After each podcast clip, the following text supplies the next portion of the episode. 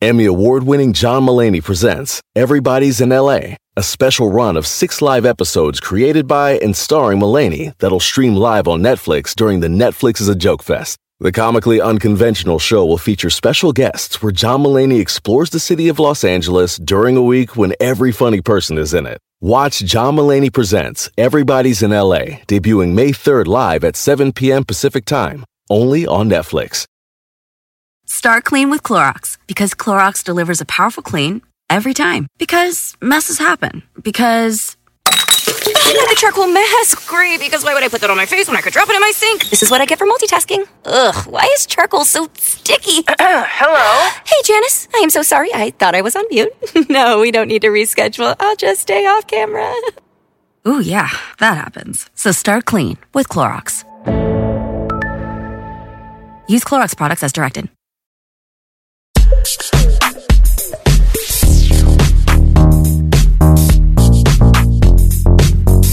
Hello, and welcome to Next Level. I'm your host, Chris Tallman. Now, I've always been on the lookout for what I'm going to call great things, stuff that my friends love that I've never heard of, but I need to know about them. You know, like when everybody was telling you, you got to watch The Wire, or you got to binge watch Making a Murderer on Netflix right now. No, right now, you got to watch it. I remember uh, I heard an interview with Joss Whedon. I read it, I can't remember, but he mentioned this bottle of wine that he liked. I think it was a Chardonnay, I can't remember. But the name on the label was Flower. Now, something about me, I know nothing about wine. I once had a glass of something, I think it was called Black Guts. All I know is that it was from Australia and I loved it. And I wanted to buy some, so I had wine that I actually knew what it was that I liked. But of course, it's some rare thing, it doesn't exist anymore. But that really stuck with me.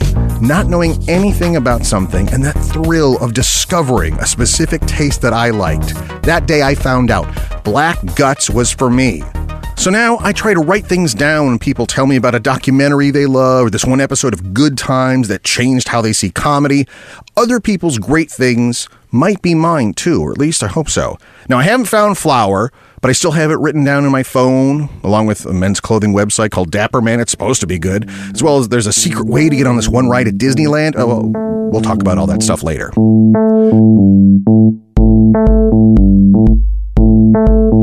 So here's how Next Level works. I'm going to bring in someone that I'm a fan of. That is guest number one.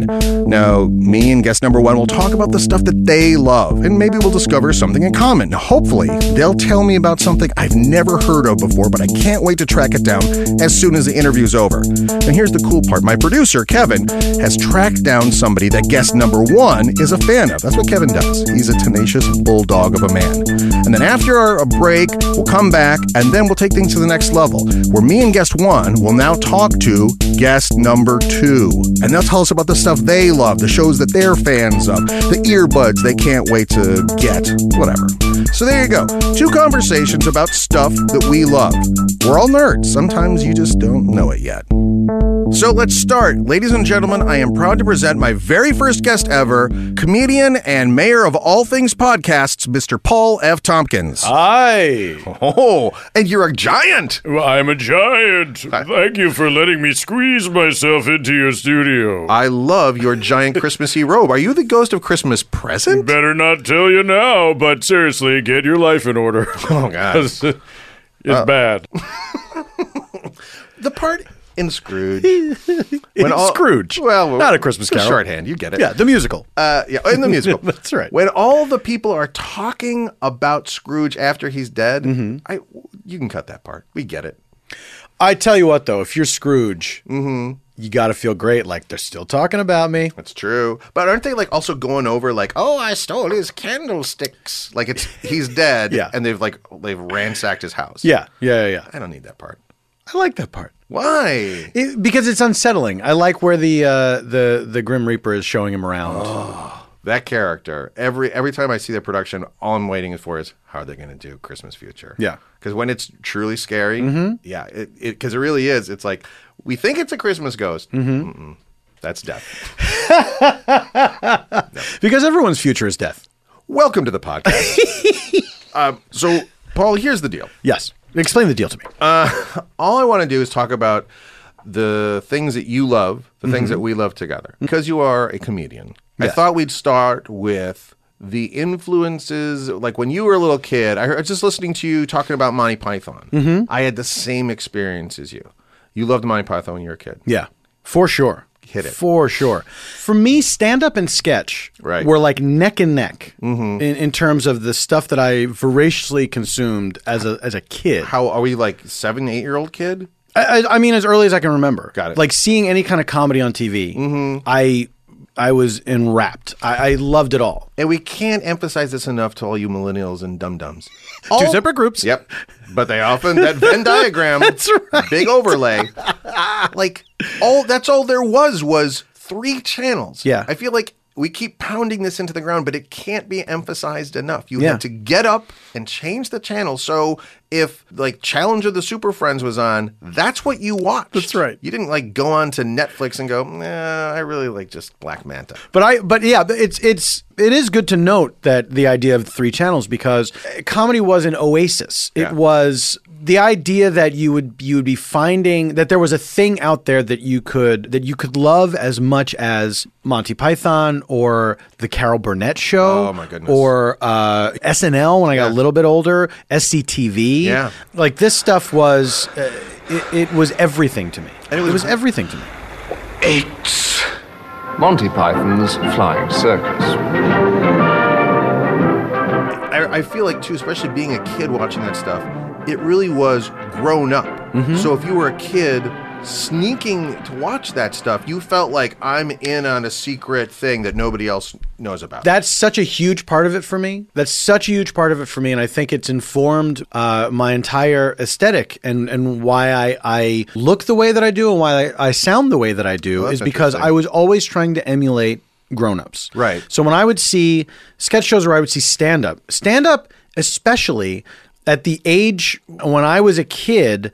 Everyone wore suits and ties, Right. And uh, That was show you know, business. yeah, that was show business. They dressed up to be on TV, and so that meant grown up to me. You Mm-hmm. know, was was dressing that way, and it was like it always felt like the magic of sitting at the top of the stairs when the grown ups are having a party. Oh, yeah. and you're supposed to be in bed. Yeah. and just listening to the sounds of drunk yeah, adults. Uh, specifically drinking, and also this was a time when smoking was that's what you did. Oh, yeah. Yeah, so yeah, yeah. as the child at the top of the stairs, you're sitting in that residual haze Yeah. of the grown-up smoke. Yeah. and you can sm- hear the clinking, and Yeah. and all of a sudden the weird, Laughing. the weird loud laughing. Yeah, of- too loud laughing. of your gro- of your parents and their friends going, Yeah. "Ah, yeah. look at her, that kind of stuff. Where you're like, I don't know what they're laughing about. Yeah. but that's but it's magic. Yeah. it's magic.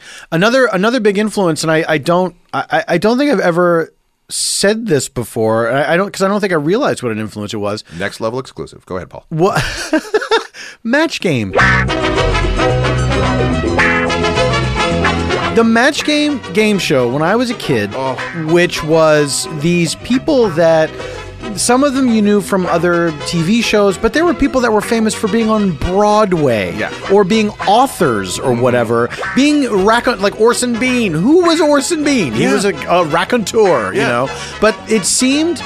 When you watch it now, of course, it's like the basest comedy imaginable. But to me as a kid, it seemed so sophisticated that these grown ups were being they seemed smart to me because they were doing stuff that I didn't understand. Right.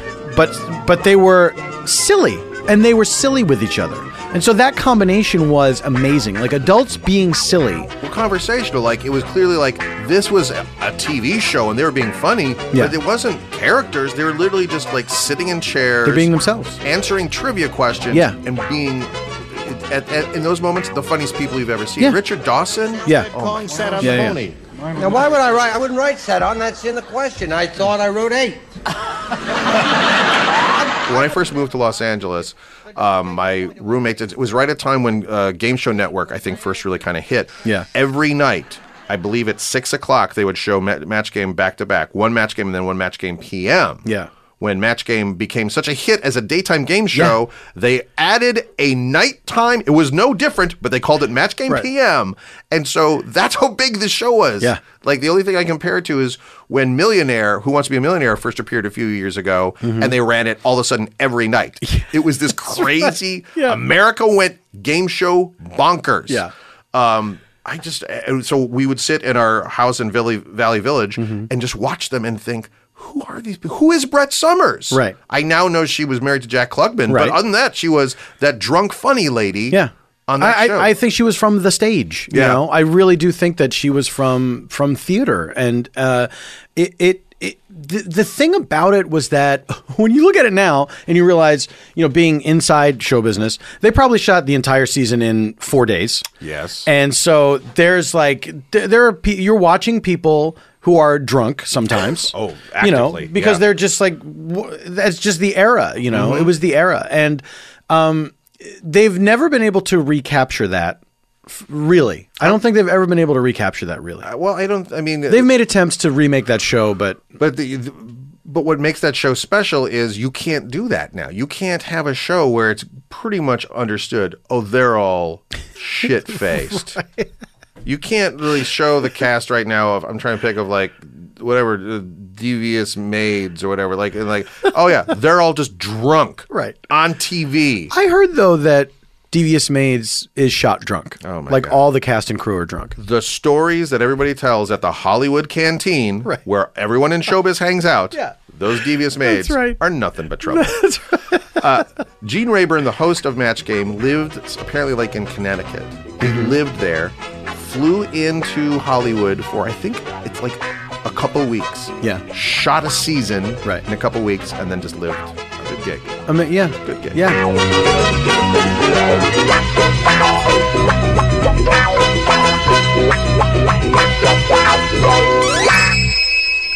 So talking about TV, then were there any other TV shows that were sort of fundamentally big to you growing up? sitcoms at the time were huge. Yes. Um, and it was like all those Gary Marshall shows, Happy Days, Laverne and Shirley, Mork and Mindy. Mm-hmm. I- Uh, absolutely, like the hour of power that was Happy Days followed by Laverne and Shirley. I don't, I can't. Maybe Tuesday nights it was or something like that. sounds right. And man, oh man, I was in heaven. Now, I would let him go unless you want to make medical history. I grew up in Madison, Wisconsin, and uh, th- those shows, Happy Days and Laverne and Shirley, were set in Milwaukee. Yeah. So I had a that very strange proprietary like that's I've been to Milwaukee before, you guys. So those are kind of like my shows. I don't know if I'll ever be on them, but Right. that's- I kind of get it. I'm surely destined. Yeah, Shots Shots Brewery. That's probably really Schlitz Brewery, you guys. So, anyways, Welcome back, Cotter. Oh, was yeah. huge.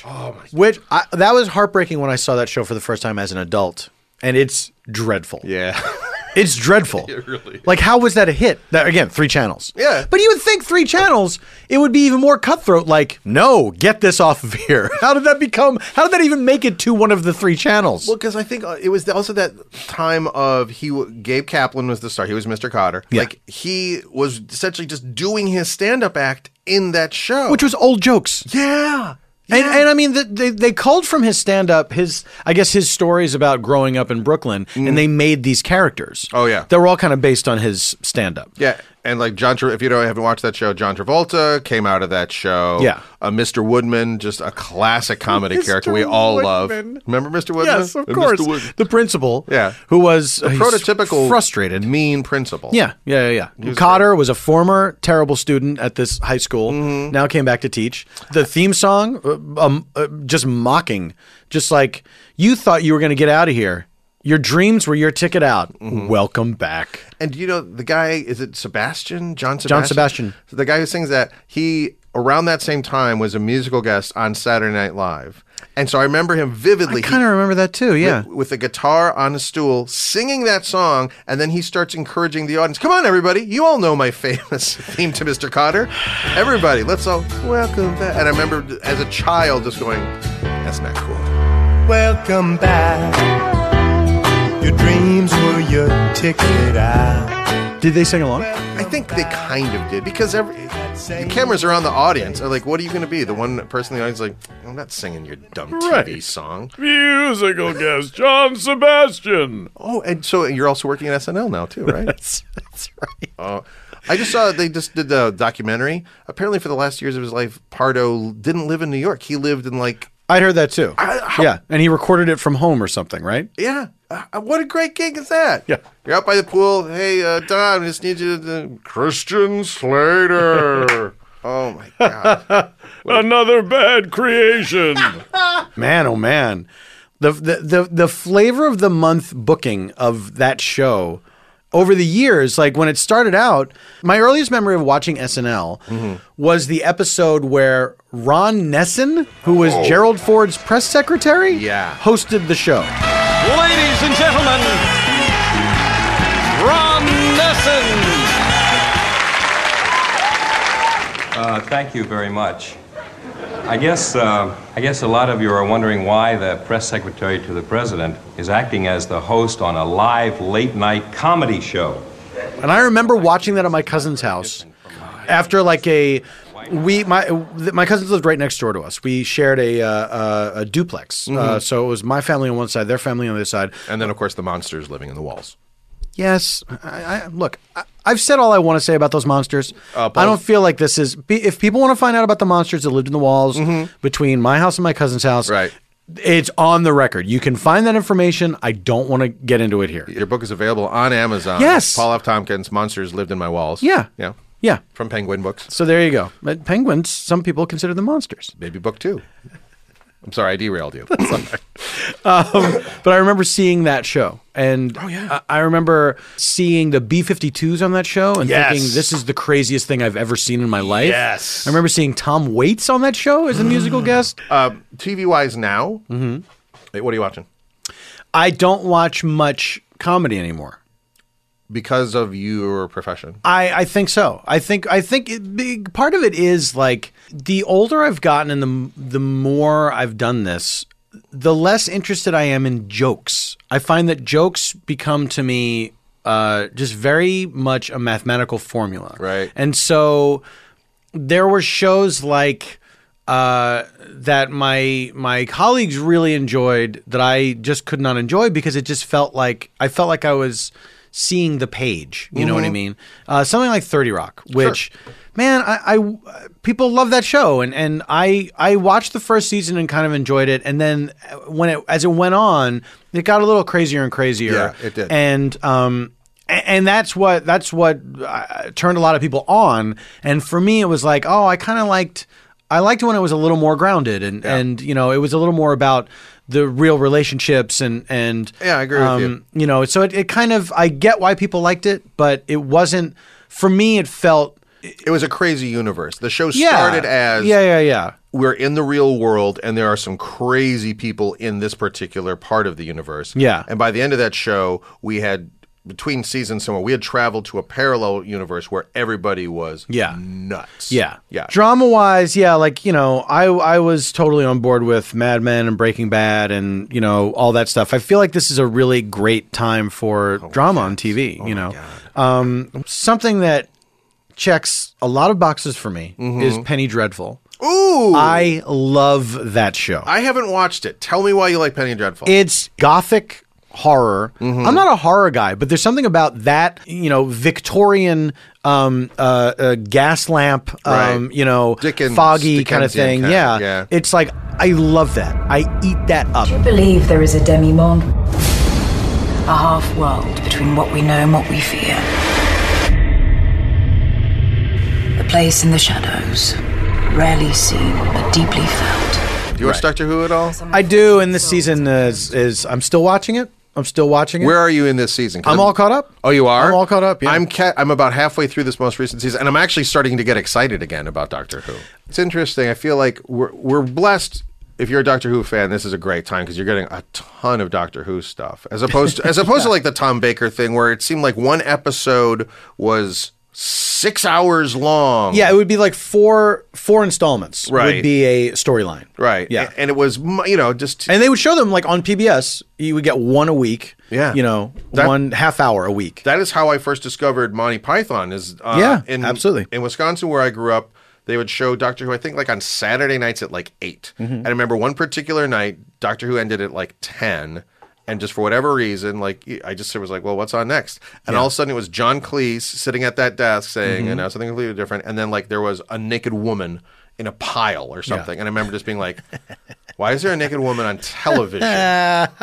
What's going on right How now? is this allowed? Yeah, I, I- I remember like flipping the channel to go, nope, that's PBS. Is this a trap? yeah, Clearly, of in my head, because PBS as a child is synonymous with like Sesame Street. It's Mr. like Rogers. homework TV. Yeah, yeah. Like if there ever was a network that was going to completely screw up and accidentally put a naked woman on TV, right. it was not going to be PBS. right. It was probably going to be those crazy sons of bitches at NBC, probably, because they'll just show anything. Super train. Uh, oh. You can Super Train for the listeners, for millennials and dum dums. Super Train was a an NBC a, a primetime network television show. was it a show or was it just a movie that they Oh, no, wanted? it was to a show. It was it was a it was an, a famous failure. A famous I failure. remember for them. seeing it, but I Yeah. just remember seeing it once. It's on YouTube. You can find it. And it's I watched I watched uh, the pilot recently with some friends, and it's uh, it's insane. It's insane. It was supposed to be like a sort of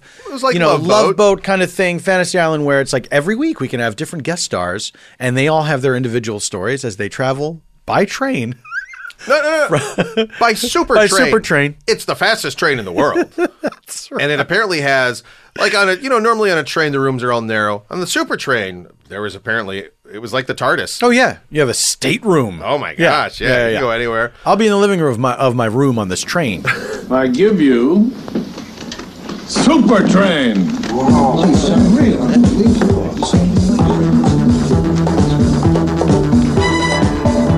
Paul, we're going to take it to the next level now. Fuck. Yeah, that's right.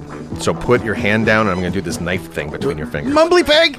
oh, is that what that is? I think that's called mumbly peg. Oh, I don't like knowing that. The next guest is going to be, of course, from creator of Hannibal. He's working on American Gods now, Brian Fuller. Yeah. Why did you pick Brian Fuller as the person you want to talk to? the stuff that Brian does is um, i- it's not just beautiful, which it is. Everything that he has done on television, from uh, Wonder Falls to uh, Dead Like Me to um, Mockingbird Lane, Mockingbird, which I've never seen. Oh, it's good. I've never seen. it. I've heard it's good. I liked it. It's so rich and so beautiful. You're but talking about visually beautiful. yeah, visually beautiful, but there's so much genuine e- emotion and heartbreak in everything Mm-hmm. that he does. And there's there's always like a um, a lovely sadness that is clearly uh, I'm going to find out, I guess. It's clearly something that's that's very important to him, Yeah, you know. it's super effective. And the way that he sees the world. And that's why uh, like when he did Hannibal, it was amazing to me that this was not his source material. This Right. is not a thing that he made. It didn't necessarily come from his heart and soul, but he made it into a Brian Fuller thing. That's a great way to wrap up this part. We're going to be right back. We take it to the next level with Brian Fuller.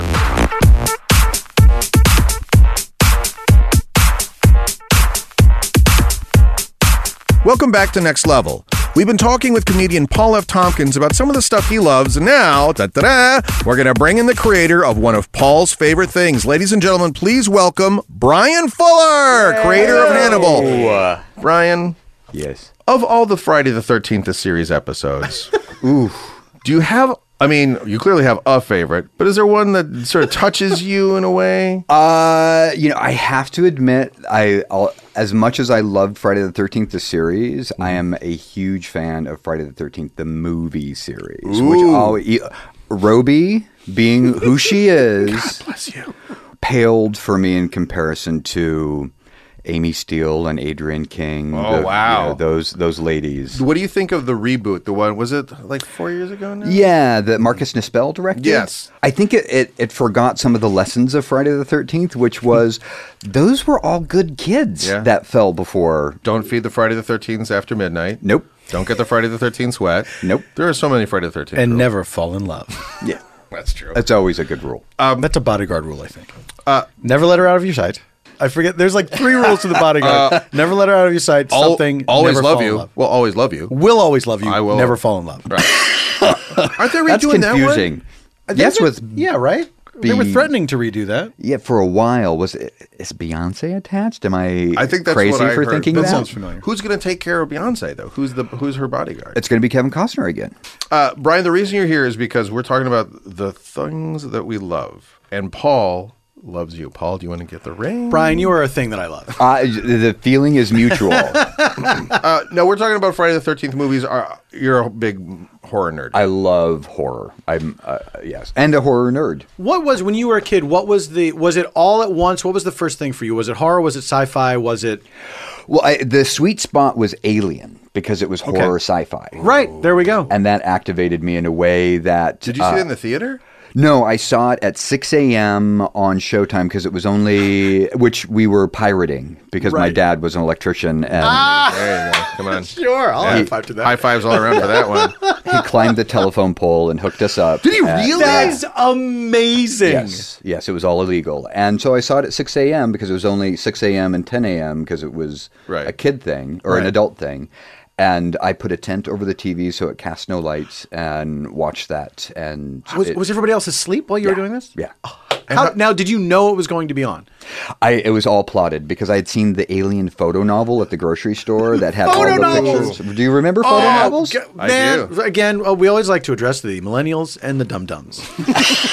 Photo novels were a thing that it was perfect for kids. It was perfect. It was they would take a popular thing and they would just take stills Yeah. from it. I remember Star Trek photo novels. Oh yeah. They would take stills from whatever it was, and then they would put in speech bubbles. So you were Like you a were- comic book. yeah, like a comic book with photos. oh, I but it didn't was know there was an glossy. alien photo novel. It's amazing. I I will. I have a couple of them. I, course will- you I do. will. I will get you one immediately. We'll have to, you'll have to write me your address down, and you have to have it. Absolutely. Do you have just like a pallet of them in your garage going like, oh, another one out? I if I find them in uh, good condition, I I generally will get them again because Sure. I'm an addict and Yeah. I want to recreate the endorphin flow that Right. came from buying it the first time. Now, when so when you so you read this when you were a kid, and then um and you you saw that it was going to be on Showtime, and so you you plot this out. Now, even though you know the the story, what was that what was that experience of watching that movie for the first time? Uh, it was surreal because it was finally moving those pictures. Yeah. And um, it was as if the movie were tailor made for me because I, Mm-hmm. lo- I loved horror and I had seen things, uh, you know, like The Haunting and Mhm. those types of things. And the fact that it was horror science fiction hybrid was perfect. And that's where that's my sweet spot. That's my favorite genre. Yeah. Uh, and how old were you? I was nine Wow. when I saw it. Yeah. Is that still in your mind the example against which all other types of things like that are judged? I would say so because it, it it was a it was so meticulously art designed, and that's Mm-hmm. something that, that I think was a heavy influence. And I, all the psychology of it, actually, the reason I became uh, that I went to film school was because I was studying psychology, and I was using the movie Alien as a uh, a psychological experiment in No that kidding. how much do you enjoy a film if you know the psychological subtext or if you just appreciate it as a popcorn thriller? An alien, you have a penis headed monster who disrupts a mother's uh, care for her quote unquote children. You have vagina shaped doors. You have a fallopian tube shaped ship. So The, the, the, s- the computer is mother. Mother, right? yeah. Which is nuts. who turns her kids over to a big cock, I mean, essentially. the set design on that it is it's so meticulous and it's so you really feel like you're in that world they did such a great job of like this is the future but everything's kind of beat up because this is like a working person's ship you know this Mhm. is like um, a blue collar kind of space truckers. Wasn't yeah. that sort of the motif? yeah yeah yeah Yeah. And mumbling as art. But there's this one room that they go into that's just all blinking lights. And it's like, what purpose? What? Is there someone on this ship who's like, I have to learn what all these fucking lights mean A- before I get my certificate or whatever? A23 and Z16 are out. Right. We need to replace Uh-oh, the Oh, that's bulbs. bad news. Yes. you know what that means. and isn't that look of that? That's wasn't that kind of a reaction also to Star Wars? Yeah. Wi- Yeah, because everything was sleek. Everything was like. In 2001. Yeah, yeah, yeah, yeah. Yeah. Oh, no. Oh! Don't touch it! Don't touch it! Yeah, well, you have Aliens, which I loved as well. Yeah, absolutely. But it's Oh, not the that's art so film. Mm-hmm. good. Yes. I- I- to me, that was the first time I remember seeing a sequel and going, "Oh, they figured it out in the same world, but we're not making another horror thing. This is a action thing. Like they shifted the gears, and by adding a bunch of dudes with guns against a shit ton of those aliens, I'm like, th- that thing was So good. So you, you started with Alien, and then did you immediately find yourself always drawn to that sort of horror genre? Well, I was, uh, I remember seeing Black Christmas when I was Ooh, wow. very, very small, which is, have you seen it recently? I've never seen it. It's great. And it is the mother Mm-hmm. of all of these holiday stock and slash. A high school girl's been murdered. Mr. Harrison's daughter is missing. And now at the house where she lives, the other girls are getting obscene phone calls. It's like pre Halloween Mm-hmm. by like five years. Oh, really? That much? And it was directed by A Christmas Story and Porky's director, Bob. Uh, I'm I'm going to say, but it's not Adams, but it's in that. Is it Bob Kane? No, he created Batman. Brian, what is it about what is it about the the the horror genre that speaks to you? Um and how does it connect to your work? I love strong female characters, and traditionally in horror films, you have strong female characters who survive past all of the other assholes who Mhm. who fall before the blade. Mhm. and I think that that translates. You see it in Alien. Like Mhm. Ripley was originally supposed to be a guy, and then, oh, really? I did not know that. Yeah.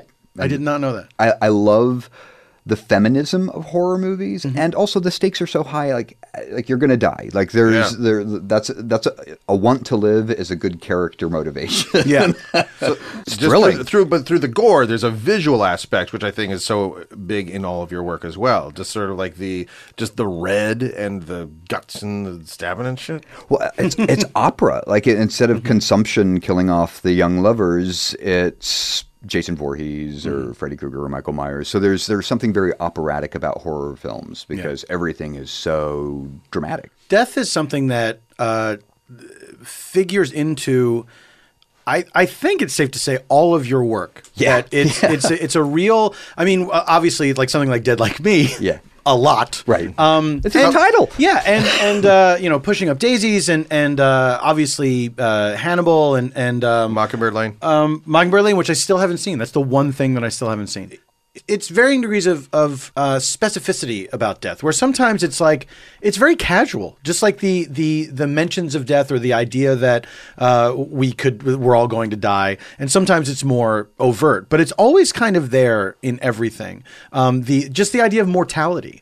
Two things that that jump out of me uh, with Wonderfalls and Dead Like Me is the idea of frustration at what is my role in the universe. And that in both of those, you have uh, people that are being given mysterious messages. They're not being shown the whole picture.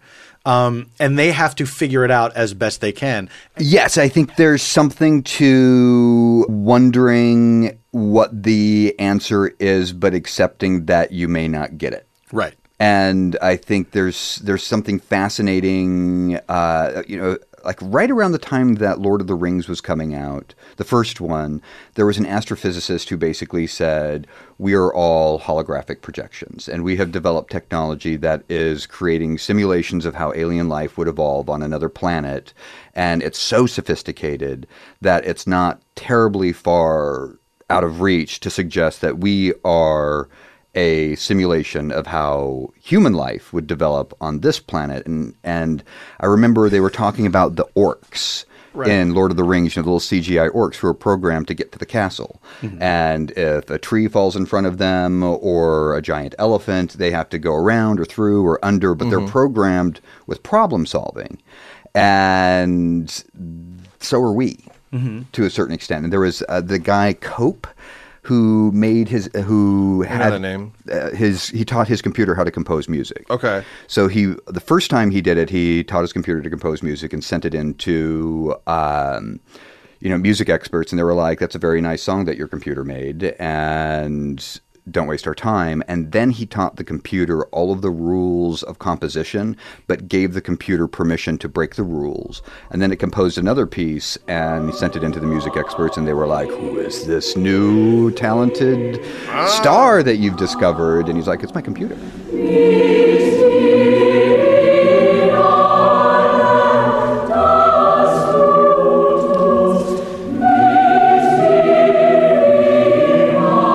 Uh, So we're comp- like the way we process information, the way we need to reboot, all of that stuff. It feels like that makes more sense to me than anything in the Bible, and it also makes life a little bit more digestible. Just to say, like, okay, we're it's a game, and we have to play the game, Mhm. and you have to play it well, and you have to play it by certain rules, and you have to learn and adapt and grow, or not, and then that reflects how much you actually get out of life. So it makes us being holograms or simulations actually makes life so much more understandable for me than to say that there's a magic sky bully who's, you know, wagging his finger to get religio-politically No, no, I like that. though. philosophical. Uh, when you're doing something like Paul, before you came in, Paul and I were discussing like Hannibal, and that's a different thing for you because that's you taking somebody else's sort of whatever idea and uh, sort of finding what you respond to in that. Right. Um, what was that process like for you? Like, like as soon as they somebody says to you Hannibal Lecter, you're like, I'm in. Or does that give you pause for a moment? You have to think about, uh, do I want to play in somebody else's sandbox? Um, I re- like because I'm such a fan of Thomas Harris's Yeah. writing, and it's so purple and bloated and artistic that uh, I was attracted by the sumptuousness of just like you know rubbing those grapes all over my body Oh and, my and making gosh. wine. well, and, and you, you, you've used opera as a reference a couple times now. I mean, I think I feel like opera and that and that character and that world, like that's hand in hand. Like, isn't that kind of how he sees? Like, he wants everything to be beautiful and lavish, but as soon as like like in that early episode, some girl says something, and like and like you can see him looking at her and going, "She's rude," right? And, and that like that shocks his, and you're like, "She's done." My girl. Yeah. yeah. Uh, well, you know, f- for me, it was there were two things going on. I said yes immediately. They were like, "Do you think Hannibal could be a series?" And I was like, "Yes." And it's all about the relationship between Will Graham and Hannibal Lecter. Oh, it's so good. And they were like, "Oh, but we were thinking like younger Hannibal." I was like, "No, no, huge mistake. like, he's got to be a man. He can't be a boy. He can't be a punk." Oh, like a prequel kind of thing? Yeah, Yeah. They, they were like, "Let's do Hannibal Rising right," and it's like, "No, Hannibal Rising can't be done right. Yeah, it Mm-hmm. just can't." Yeah. It's like finding out why Wolverine is why Wolverine. It's like, no, we just want to see him as is. Yeah. Yeah. And you didn't want to see Wolverine as just some Canadian dude? Mm, Well, common misconception. oh. A small Canadian dude. Oh, Just a little Canadian guy. He's half of Hugh Jackman in the comics. and yeah, in the comic books, he's actually like a little fancy lad who he's gay in the comics, isn't he? Or wasn't there suggestions? There's, I of- think there's, I think he's been around so long he could be everything. Yeah, I He's think just like if it moves. yeah, I think he's a samurai. He Is then he immortal or something?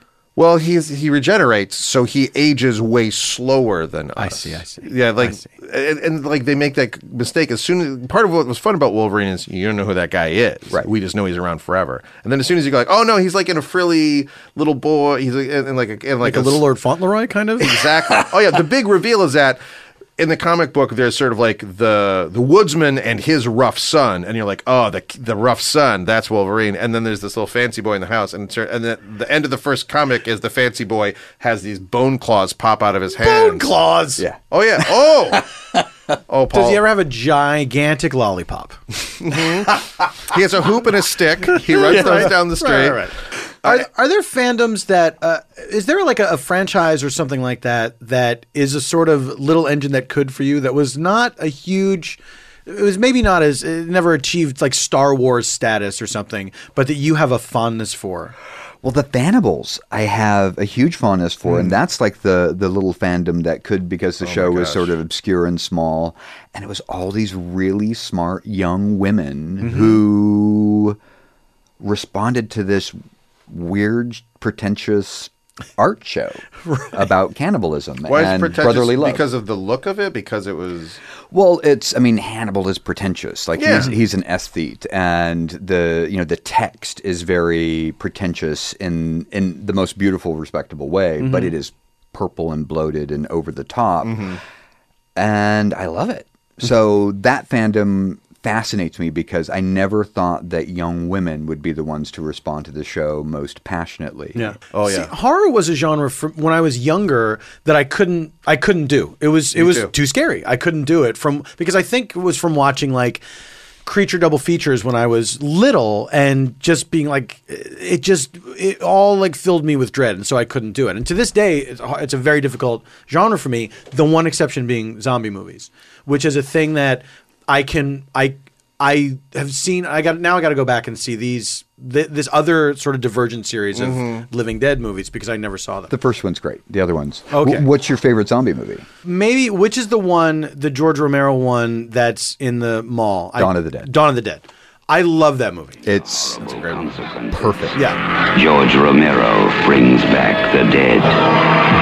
Night of the Living Dead has ended. Dawn of the Dead is here.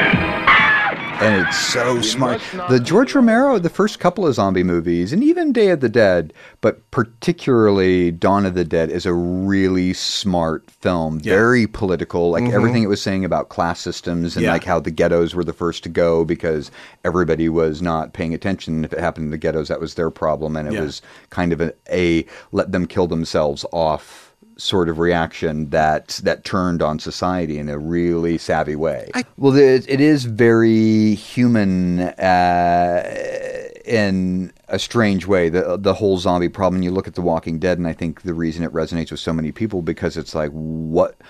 Society is uh, vibrating at such a strange frequency right now that Yeah. it feels like it could it could either break apart or solidify. Like we're in that liquefaction state of Yeah. of the of what it is to be a human being. Compassion Mm-hmm. is going out the window for a lot of people in in politics where it just seems surreal that someone would be talking about killing innocents as a way to teach those bad guys a lesson. Yeah. And they're running for president. Yeah. Anything uh, outside of horror that you are really enjoying right now in terms of I don't know TV or film or anything? Fargo. Like that? Yeah. Fargo's amazing. Have you do you watch Fargo? Yes. I do. I'm not caught up. I'm not caught up either. But go ahead, dude. It's great. I love season 1. I love season 2 even better. Son, you have three seconds to pick your ass up and get out of here, or I'm going to squash you like a bug. You know what? I don't. I don't know how you feel about this. I'm not a big stickler about spoilers. I'm not either. I like it. Yeah, go fine. for it. Sometimes it enhances the thing if it's like, oh, I know that these people are going to get to this point. Yeah. Now I'm seeing. Now I know something that the characters don't know. Thank God for Wikipedia and the wiki of Fire and Ice because like the mountain was going up against the Oh, the the, serpent? viper. Oh, yeah, the viper. And I was like, okay, how much influence or how much investment should I take in Pedro Pascal in this? So I went on and was like, who lives? And there were of course like, no, he dies. And I was like, okay, I know, I know. Oh, you did that I- ahead of time? Yeah, because I just like it. There's a an anxiety response that I have to some things. So spoilers actually help alleviate some of that stuff. Oh, sure. I there was some website that was like everything you want to know about next season on Game of Thrones spoiled by an insider, and I clicked that shit and I read all about it, and now I'm like bragging to people about I, I can tell you everything that happens. Oh. Well, it's part of the thrill of in of horror movies that you get anxious, and then there's sometimes where it's just unpleasant. Yeah. like Mhm. where it's so tense that that like I don't know if I could see Sicario. 'Cause I Right. think I would Oh, right, just- right, right. I Uh, would be. I would highly recommend it. It's great. I haven't seen it. I I- my wife saw it. My wife saw it, and there were two drunk people. There was like a drunk couple in the back of the theater that was making noise and everything. So the cops were called, and the lights went up, and then it was this tense moment because now it's like now going to the movies is uh, in the back of your mind a somewhat scary activity. Oh, yeah. because who knows what's going to happen? We had it at Star Wars. You know, me and my friends Metal were like, detectors. "Where are we sitting, and where can we get out just in case something happens?" And So- are those seat backs high enough to to, to, to block a bullet if I'm hiding behind? yeah, them? yeah, yeah, yeah. I, w- as a kid, was like you, like Paul. I was very scared of horror movies, and I remember it must have been around 1980. They aired on TV something called the Science Fiction Awards, and, and the only reason I remember this because Mark Hamill was on it, and I was very because like Star Wars, Sure. and he was presenting something. It's like, and now a scene from Alien, and they showed the dinner scene with No. the thing, The chestburster? yeah, on television. Uh, Wow. the thing popped out, and again, I'm yeah, I I don't know, I'm eight or something like that. I Yeah. remember just going like, I can't ever watch movies again. it was so fucking terrifying. It was the reverse of before Paul and I were talking about seeing Monty Python on TV and seeing a naked lady on TV and not quite understanding it. It was the reverse of that going, I can't ever turn on a TV because maybe a guy's going to explode and they're not going to cut away. Uh, is there anything uh, that you're reading right now? Obviously, you're working on uh, American Gods. Yes. So are which you, is an adaptation of the Neil Gaiman Yes. uh, uh, novel. Yeah. Yeah, which is uh, a great book and will be a really fun series. We're- Mm-hmm. when is that? Is, is there an air? Have you even It- started it- anything? You're writing it. We are l- a little over halfway through all uh, writing all the scripts. And How many episodes in your first 10. season? That's good. And we start shooting in March, so we're we're getting everything. Oh, written in you're going. advance. Yeah. Have you? I'm not going to ask you spoiler stuff. Are you casting and stuff? Have you got? We're in things the locked process of casting, but we haven't cast anybody yet. Got it. Okay, that's exciting. Yeah. Well, listen to him.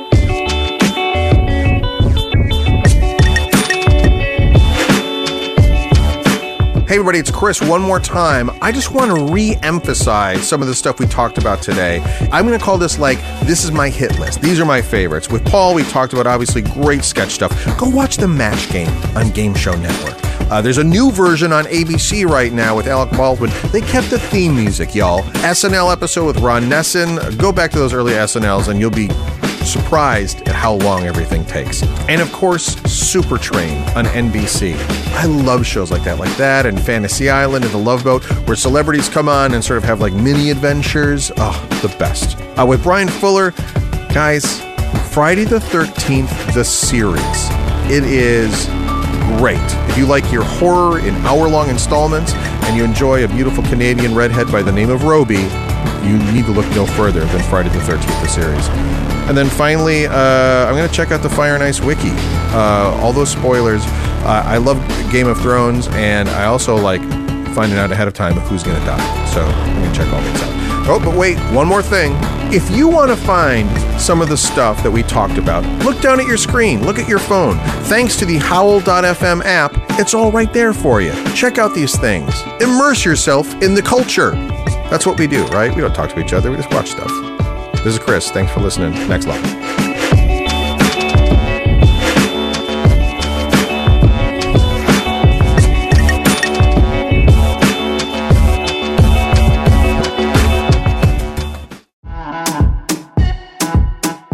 Dale, y'all! This is Tony Rodriguez. This is Carlos Santos. This is Riza Licea. and this is Oscar Montoya. When our powers combine, we are Spanish Aquí presents. We have a brand new podcast here on Earwolf bringing you the best of the best of lo mejor of the Latinx comedy.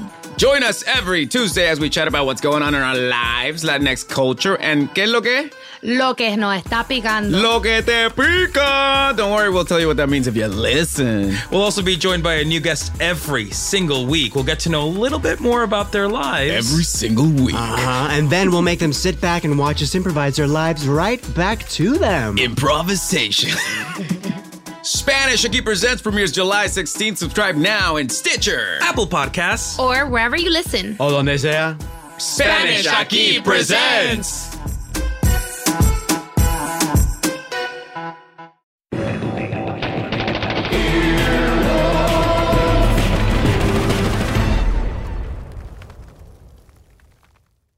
Emmy award winning John Mullaney presents Everybody's in LA, a special run of six live episodes created by and starring Mullaney that'll stream live on Netflix during the Netflix is a Joke Fest. The comically unconventional show will feature special guests where John Mullaney explores the city of Los Angeles during a week when every funny person is in it. Watch John Mullaney Presents Everybody's in LA, debuting May 3rd live at 7 p.m. Pacific Time, only on Netflix. Start clean with Clorox because Clorox delivers a powerful clean every time. Because messes happen. Because. Another charcoal mask. Great, because why would I put that on my face when I could drop it in my sink? This is what I get for multitasking. Ugh, why is charcoal so sticky? Hello? Hey, Janice. I am so sorry. I thought I was on mute. no, we don't need to reschedule. I'll just stay off camera. Ooh, yeah, that happens. So start clean with Clorox. Use Clorox products as directed.